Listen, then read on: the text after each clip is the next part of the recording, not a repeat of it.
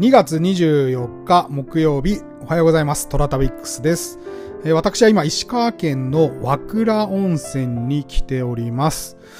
実は私の父親が、えー石川県の輪島の方で育ったんですけれども、毎年家族でね、キャンプに輪島とかですね、能登島に来てまして、昔ですよ。あの、昔よく来てたもんで、で、和倉温泉はよく看板では目にしてたんですけど、実際に自分で来てみようって思ったのは初めてです。和倉温泉はね、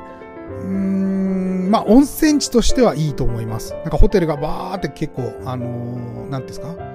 ?10 階建てあるようなホテルがバーっと並ん、海沿いに並んでいて、まあ、客室からは絶景が見れると。当たり前ですけど、あの、そういうホテルなので、えー温泉と露天風呂で、外が海と。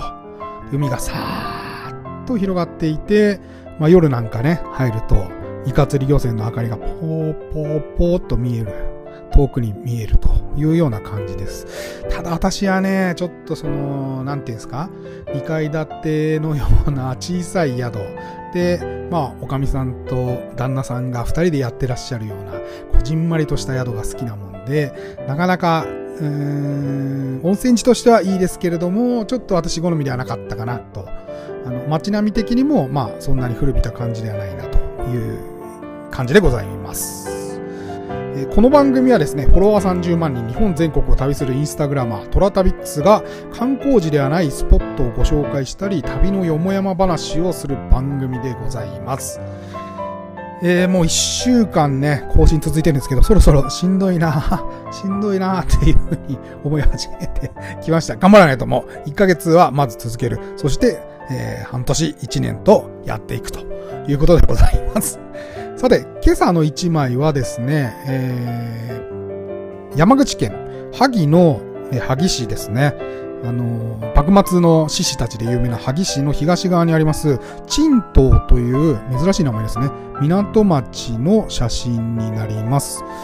ここはすごく古い町並みが広がって、広く広がっていて、で、あの真ん中の方に池がポツンと、ポツネンと一つございます。この池がすごく珍しくて、え神社の前に明神池っていう大きい池があるんですが、あの海と下が繋がってるらしく、めちゃくちゃ海の魚が中に泳いでるんですよ。なんで地元でも天然の水族館って呼ばれてるぐらい、あのいろんな魚が泳いでました。マダイ、イシダイ、ボラ、エイ、スズキ。なんかね、あの、お寿司になりそうな魚がいっぱい池の中泳いでましたよ。うん。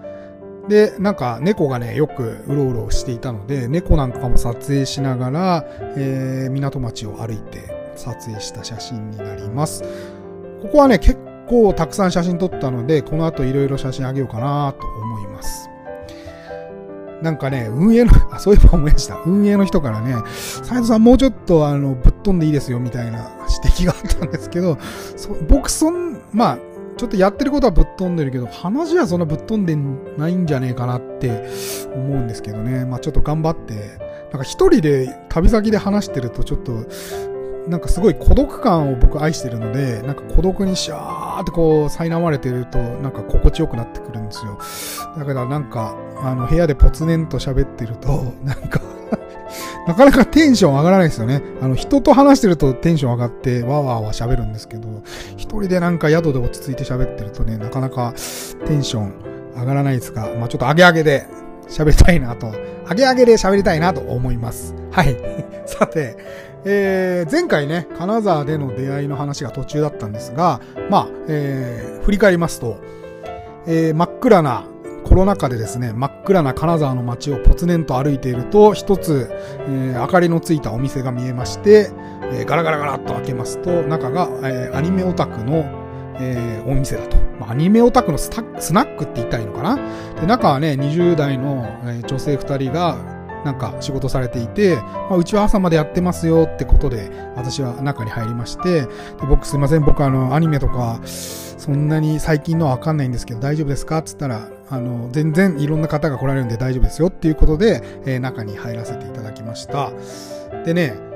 まあ、あのー、僕の方が一方的にね、酔っ払ってるもんで、ババババババ喋ってたら、えー、なんか、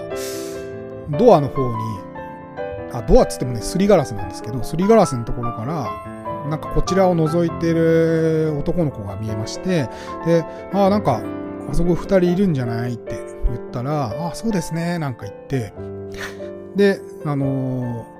全然入ってこないから呼びに行ったんですよ。で、もう入りなさい、入りなさいっつって言ったら、バーっと二人若いね、男の子が走ってきて、ガラガラガラっと、すいませんって言って入ってきたわけです。でね、それね、あの単発でね、なんていうのかな、ジャンバーみたいなものを着ていて、なんか僕突とした二人組だったんですけど、あの、一人は背が多分150ぐらいかな。で、もう一人はちょっと高めで165ぐらいかな。の、あの、男の子だと思ってたんですけど、実はそれ女の子で、まあ、いわゆるその LGBT の T に当たる方ですね。あの、トランスジェンダーに当たる方で、まあ、要は、えっと、女の子の、女の子なんですけど、男の子になりたいっていう人たちの、まあ、属性というか、方々でですね。で、あのー、何してんのって言ったら、まあなんか、同じようにこう、飲むとこないかなみたいな感じでブラブラブラブラしてたら、明かりが見えたんで入りましたってことで、えー、一緒に飲もうということで、えー、こちら側3人で向こうが、まあ、向かい挟んで、えー、女の子が2人立っている感じで話してました。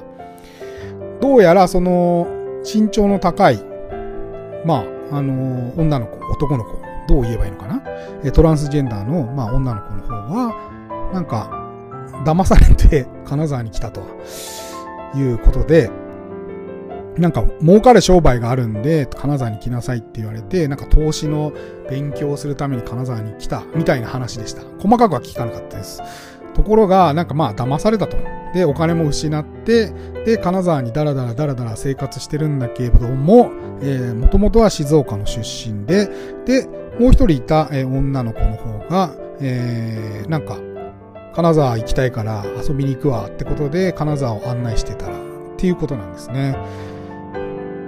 で、まあそんな感じでいろいろ話しているうちに、まあいろいろあの人生の話をするというかですね、えー、いう形に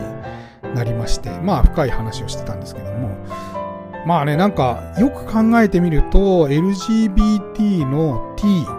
で、えー、男性が女性になりたい、まあえー、ニューハーフと呼ばれる人たちや、まあ、お姉系と呼ばれる人たちは、なんか会う機会は、例えば新宿の2丁目とか行くとあるんですけども、逆の人と会うっていうことは結構少ないなと思いました。っていうのと、なんかすごく考えさせられたのが、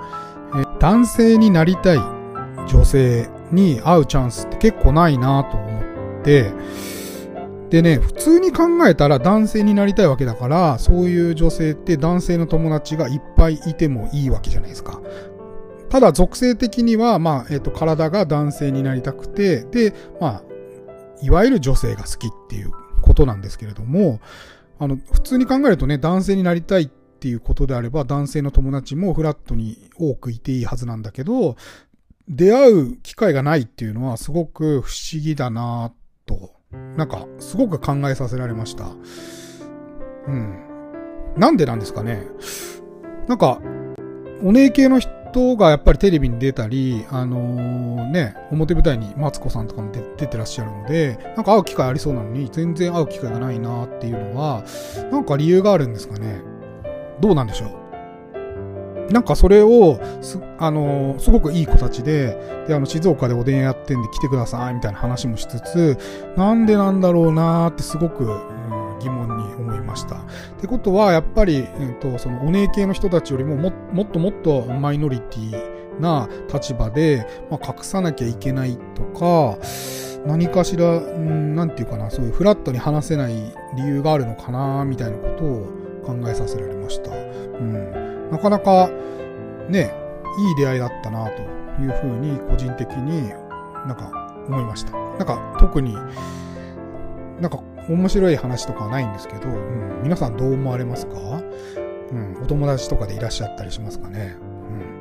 うん。ここすごい不思議だなって思いました。なんでなんでしょうね？うん。ちょっと皆さんも考えてみてください。はい。というわけでですね、えー、お時間来ましたので今日はここまでとします。えー、トラタビックスは皆様からのお便りをお待ちしております。えー、なんかね、今日知ったんですけど、オーディのお便り機能って、えー、あの、マイスターを持ってる人同士しか送れないらしくて あの、普通の方は送れないみたいです。なので、えっ、と、お便りある方、えー、なんかご意見ある方、私のインスタアカウント、え